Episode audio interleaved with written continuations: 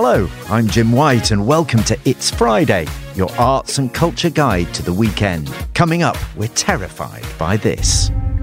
I only met two or three people like us. They died. When I was a kid, I bumped into these things.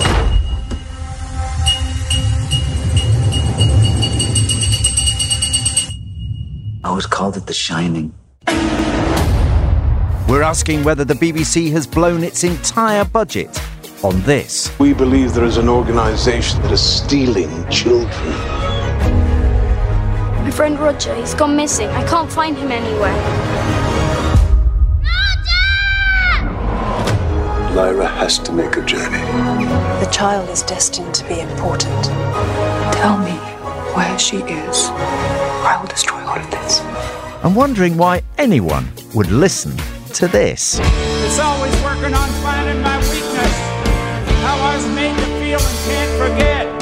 Can't forget. Joining me in the studio to pick through the week is the Daily Mail's film critic Brian Viner, music critic Adrian Thrills, TV critic Claudia Connell, and our very own entertainment columnist Baz Bamigboye.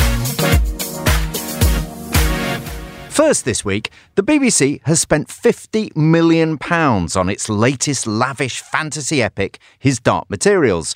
This comes as the corporation is increasingly concerned about losing young viewers to its low cost rivals such as Netflix and Amazon Prime.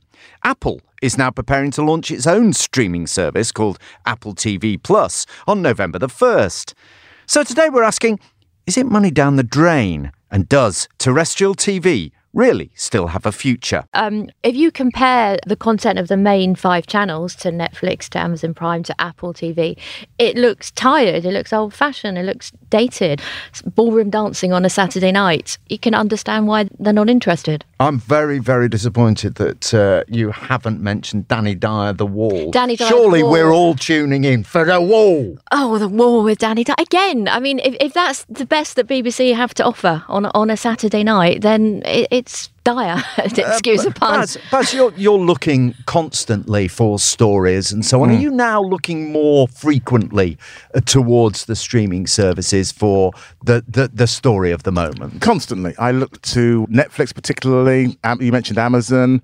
I mean, Apple Plus have just started with uh, the morning show today with uh, Jennifer Aniston and Reese Witherspoon. It's a huge show. They spent millions and millions of dollars. It's interesting that when Claudia was talking about the BBC output, I mean, it reminded me of when I was a little kid 100 years ago.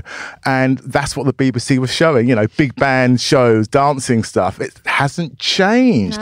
And their attitudes are mired in the past and they've got to get, get up to date. One of the things, though, that really struck me about how far behind the streaming services are compared to terrestrial TV, and I'm talking numbers here. Yeah. Do you remember Cl- Jeremy Clarkson's Grand Tour? Yeah. And when it was launched on Amazon Prime, huge hype, huge hype Mm. behind it. But then it just disappeared. It disappeared from the national conversation. At the same time, Freddie Flintoff's rebooted Top Gear came back and everyone was talking about that. So there's still a long way to go for these people to overtake terrestrial television, isn't there? I don't know. I mean, the the, the figures that, that came out this week said that um, I mean, two thirds of fifteen to twenty four year olds are engaging with Netflix. Half of them are watching YouTube, but they're about one in eight in that age group never watch the BBC and never listen to BBC radio.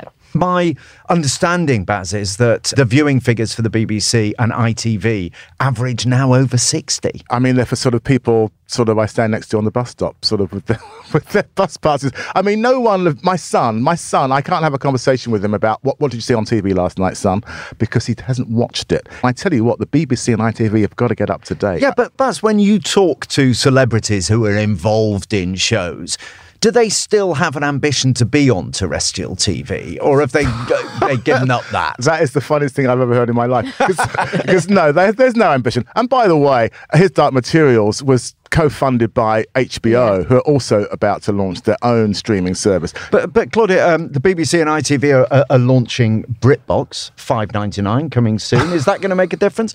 Baz is sniggering at the very idea. But no, surely this is them reacting, isn't it? Well, I suppose it is them reacting, but I, I think Apple TV is is four ninety nine.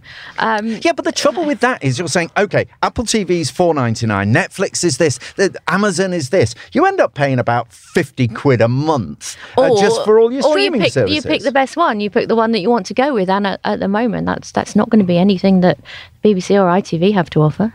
That's it. Yeah. The death knell has been sounded by I think Claudia so. O'Connell. Well, yeah, I think so. And unless they they massively raise their game, the the only program that I can think of that younger sort of Generation Z has really engaged with in the last couple of years on, on main channels is is Love Island.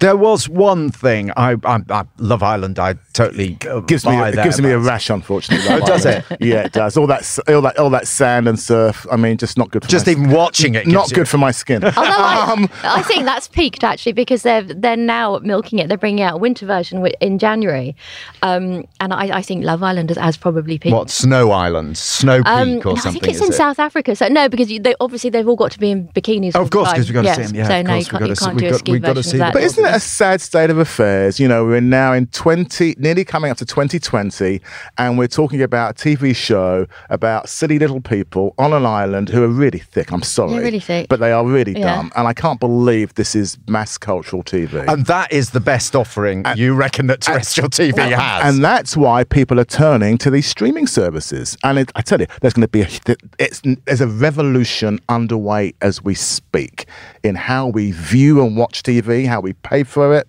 and what we see on it. It's happening now. So And the we- thought of people gathering around their TV, it, it, it's just we let's not go there. It's over. It's kind of gone. Like, I mean, I was thinking back to.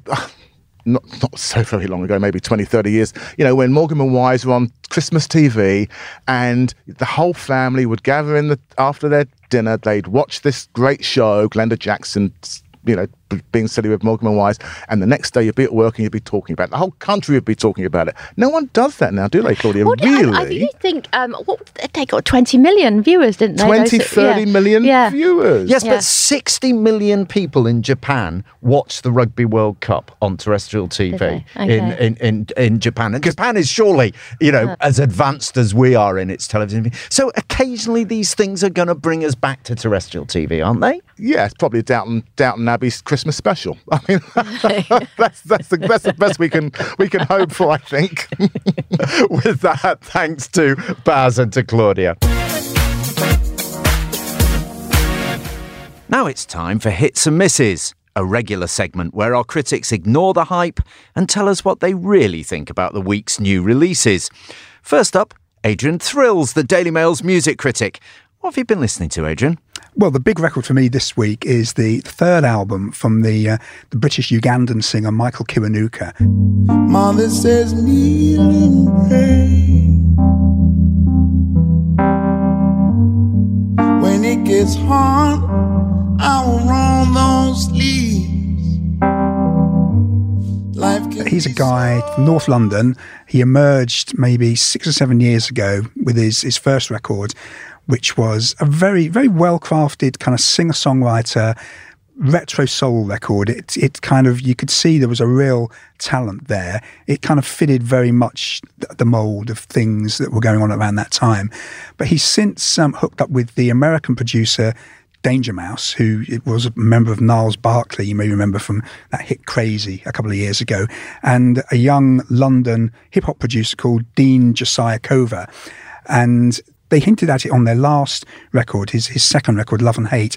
And then with, with this third one, Kiwanuka, they've made a really contemporary sounding kind of modern soul record. It's um it's not brimful of like catchy three minute nuggets. It's more of like a one of those kind of like what's going on soul suites. It's almost like little kind of symphonic movements. He's been nominated for both his previous albums, were both nominated for the Mercury Prize. Indeed. Is, is this even better than those? I think so. I think it's the culmination of those two records. It's the, it's the natural progression.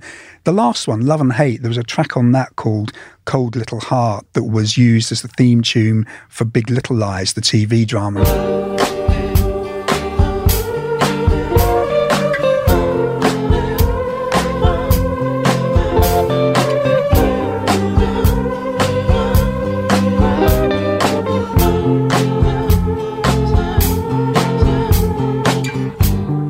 That maybe it shows you that it's got that kind of cinematic sweep. It's uh, I can imagine him almost doing a Bond theme one day. It's they're, they're kind of really big sounding songs. And Adrian, I think I know in what direction you're going, but hit or miss? a hit. And the Daily Mail film critic, Mr. Brian Viner. What have you been watching? Well, without any question at all, Doctor Sleep. I only met two or three people like us. They died.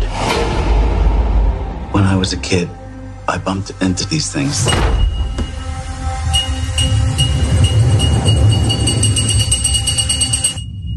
I was called it The Shining.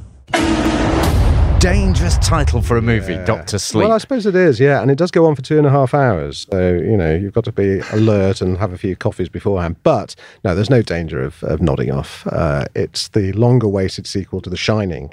So it's directed by a guy called Mike Flanagan, who had a very tricky task because Kubrick made The Shining, but Stephen King, whose book it was based on, hated the movie. Oh, did he? I really didn't hated it. that. Yeah, yeah. He's been very outspoken about it over the years.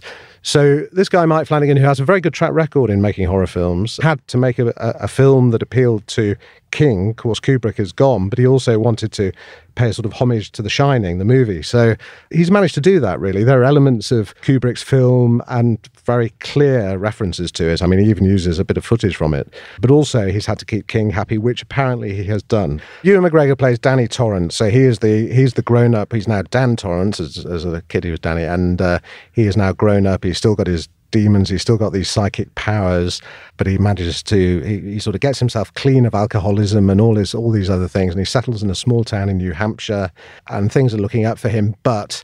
There's a there's a baddie at large. It's it's more supernatural than The Shining. Actually, the the, the Shining was mainly about the Jack Nicholson character, uh, Jack Torrance's descent into kind of madness.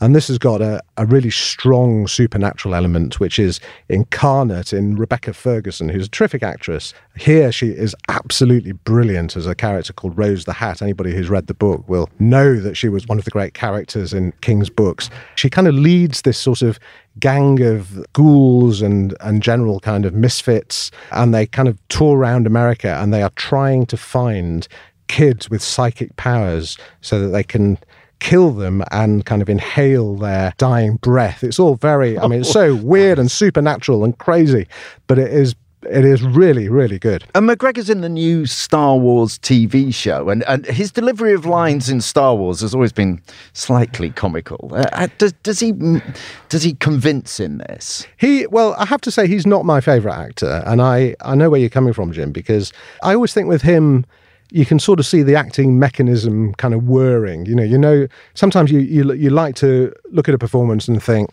uh, you know, they're not acting. This is their, this is the character. You know, they are. You completely believe in the character. And with him, you know, very often I watch him and I think, well, he's just he's kind of you know he's he's committed to his art and all the rest of it. But you can sort of see that he's acting, and I kind of get that a little bit with this. But you know, f- for him, if it's not too patronising, for him, it's a pretty good performance.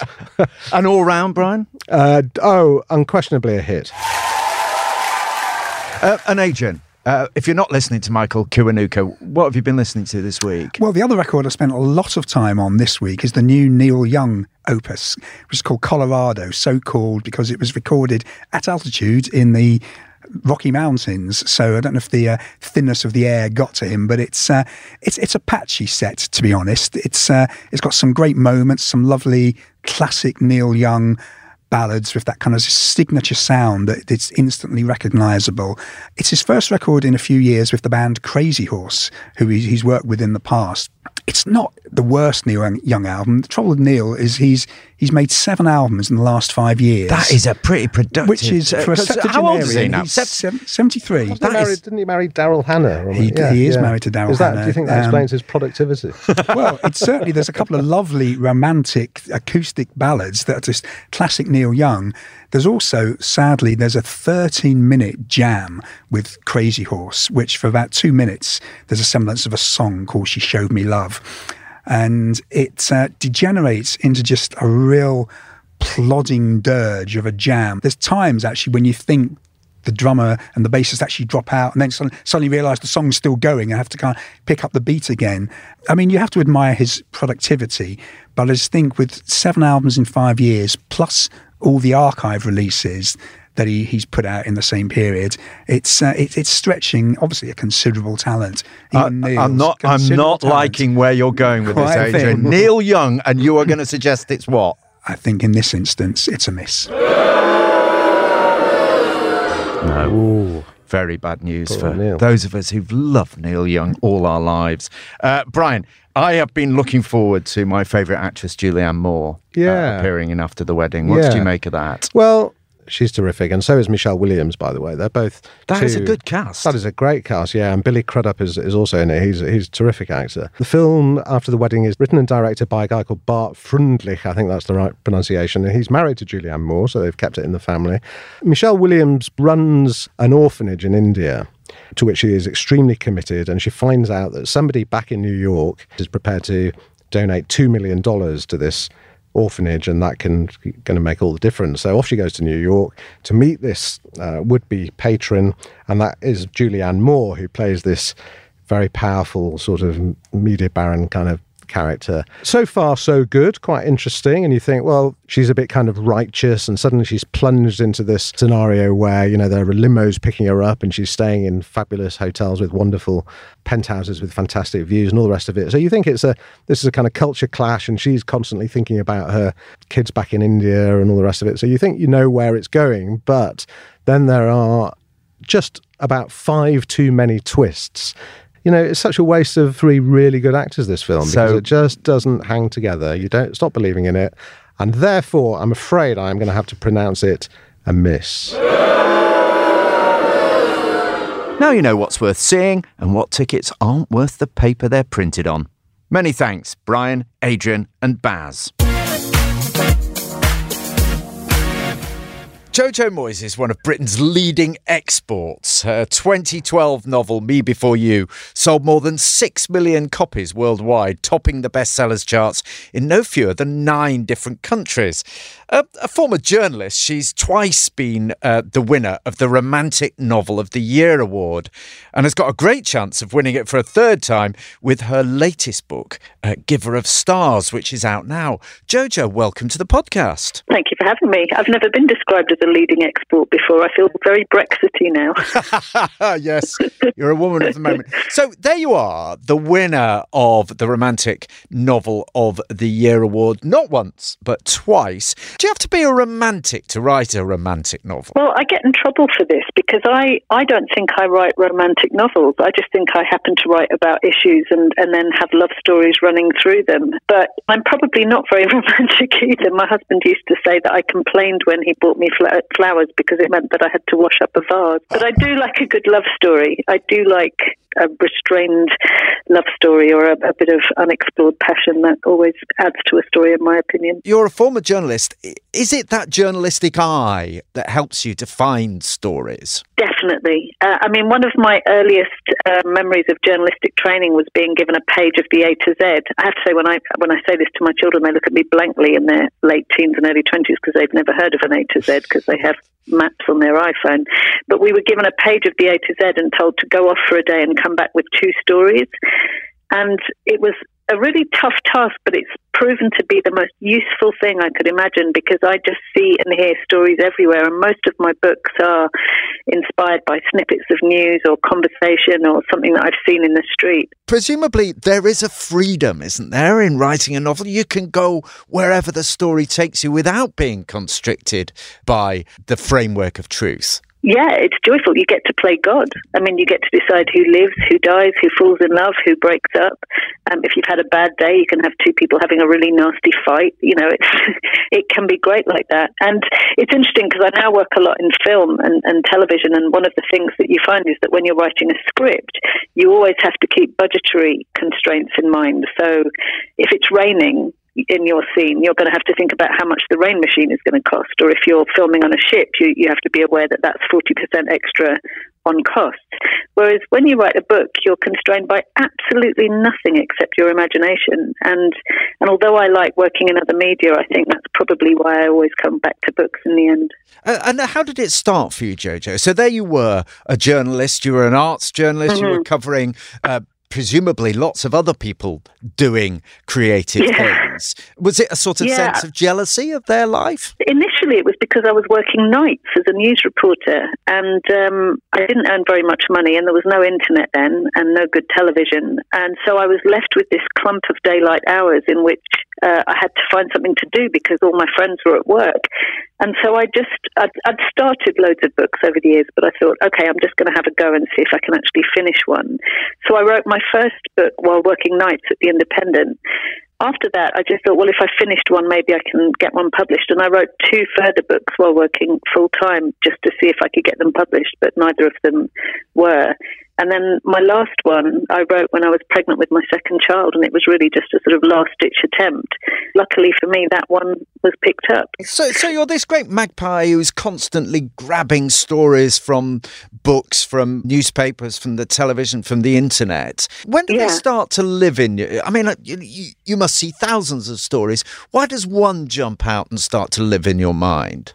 It's funny. I, I always think they, they sort of stuck up in your head like planes landing at Heathrow, and then some of them stick and some of them don't. Like I've lost count of the number of books I've given up at twenty thousand words because they just aren't feeling right, or I suddenly realised that what I'd thought was a great idea is actually too similar to something I've done before.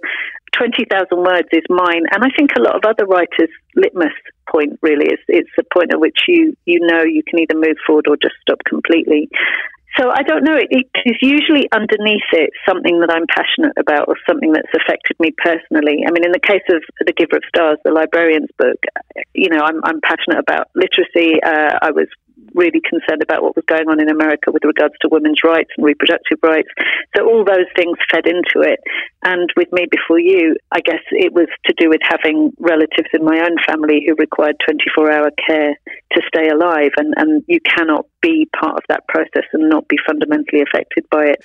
Do you know what's going to happen? Do you structure it very carefully before you sit down, or does it develop I- as you're going along? Well, a bit of both, but I'm definitely a planner. I'm, I'm always slightly in awe of those writers who can just fly off and see where they end up. That that actually makes my toes curl. I can't bear it.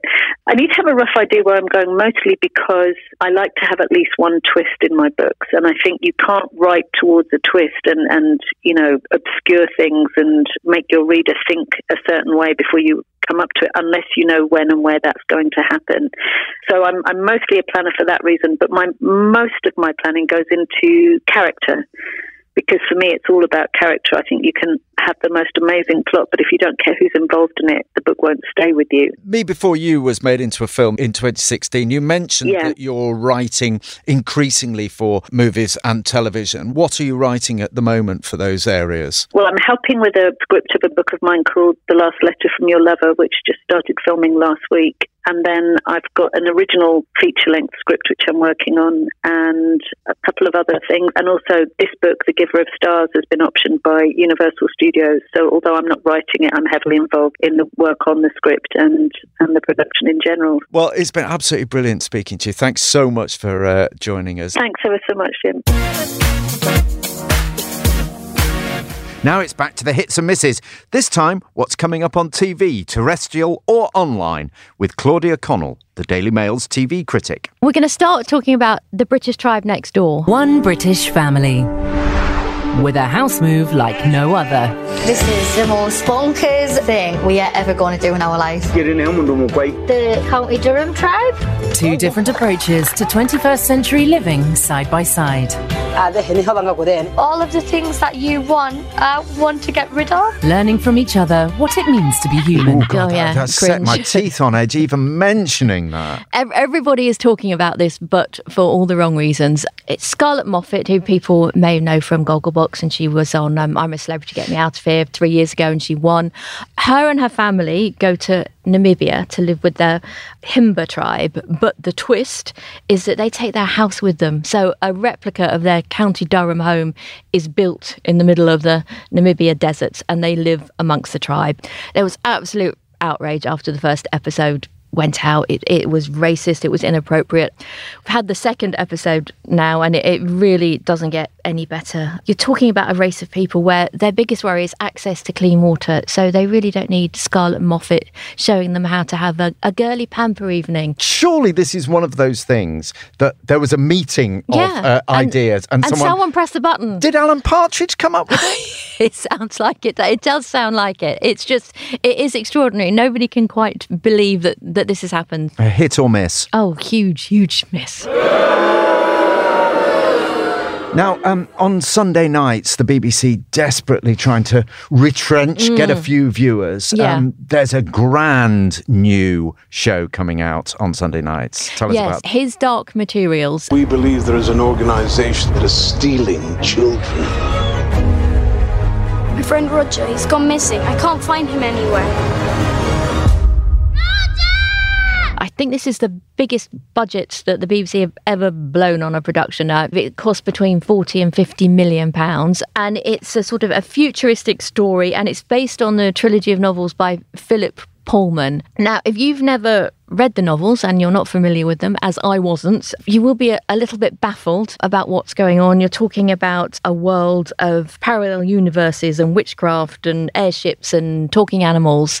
The story is about it's a 12 year old orphan called Lyra. She's at the center, and every human character in it is accompanied by something that's called a daemon, which is a physical manifestation of somebody's soul in the form of an animal, and the animal acts as their sort of moral compass and their guardian. It's very good, and you can see where the money has gone. It's it's a real feast for the eyes. But if you don't know the book, you will be spending a huge amount of time watching it, thinking, "What? Who? What?" Huh? No, Huh?" it's written by Jack Thorne, who is Yes. the screenwriter Yes. of the moment. Yeah. Uh, the accident. Uh, Yeah, is it- yes, on Channel is 4 at the him, moment, yeah. uh, as well. Um, it, does it work as a piece of TV drama then? Because he knows his way around. It does, and it's also it's directed by uh, Tom Hooper, who's the uh, Oscar-winning director of The King's Speech as well. So they've they've yeah, as we said, they've they've they've thrown the money at it, and it's it's got an eight p.m. time slot. So clearly, the BBC angling for the the family audience. It does work. Yeah, it does work. It looks sumptuous, and there's a really great A-list cast there as well. Hit or miss? It's a hit. Will the BBC eventually make money out of something like this then? I think it's going on BBC Sunday first, and then I think the following week it's going out on HBO in the USA. So uh, they- they'll have to sell it around the world, won't they, to reap their money back? I don't know. Or does HBO make the money out of Yeah. it? But that is a lot of Gary Lineker's salary that has gone into it. yeah. 30 million quid. Yeah. Brilliant. Now let's find out what they're gossiping about on the other side of the Atlantic. And I'm joined by the person who really knows the Mail's own Jackie Stephen.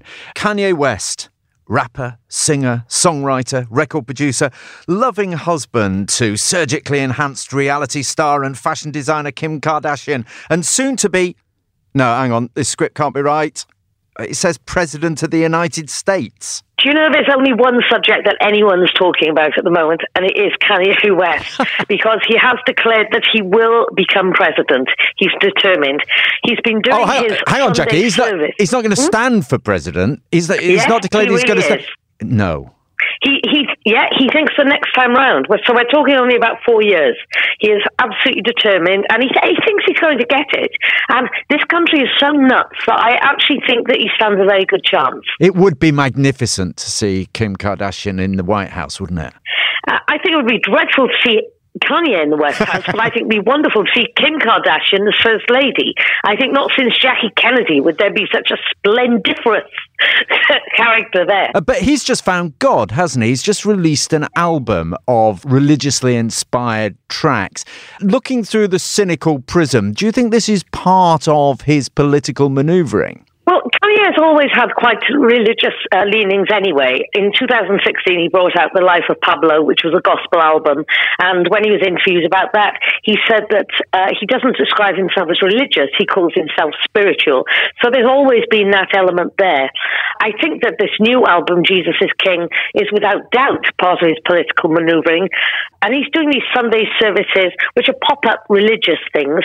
But then are they religious or are they just kind of cult party? Because it's by invite only. They're springing up everywhere and they're hugely, hugely popular. He's trademarked it now. And to me, it's really the beginning of his campaign uh, to become president. I know everybody said this about Donald Trump. We can't possibly elect a bloke who is the presenter of The Apprentice. But really, is there a chance of Kanye getting enough wide appeal? I don't think that he would get the Republican vote, and that's the first hurdle to pass. That's the major hurdle. I certainly think there, there are enough batty people in the country to vote for him without a shadow of a doubt. But first of all, you have to get the Republican vote, and I think he stands no chance of getting that. That is absolutely brilliant. Thank you so much, Jackie. And I assume if he does become president, Jay Z will be Secretary of State, won't he? Oh, absolutely. And the whole of the Kardashians will be in the government. It'll be fantastic. Well, watch this space. We'll come back to you, Jackie. Thanks very much indeed. And that's it this week from It's Friday. Thanks to all my guests. And thank you to you for listening. If you'd like to get in touch, email us at itsfriday at mailplus.co.uk. We'll be back next Friday and every week with your Mail Plus briefings at mailplus.co.uk. But for now, I'm Jim White. Goodbye.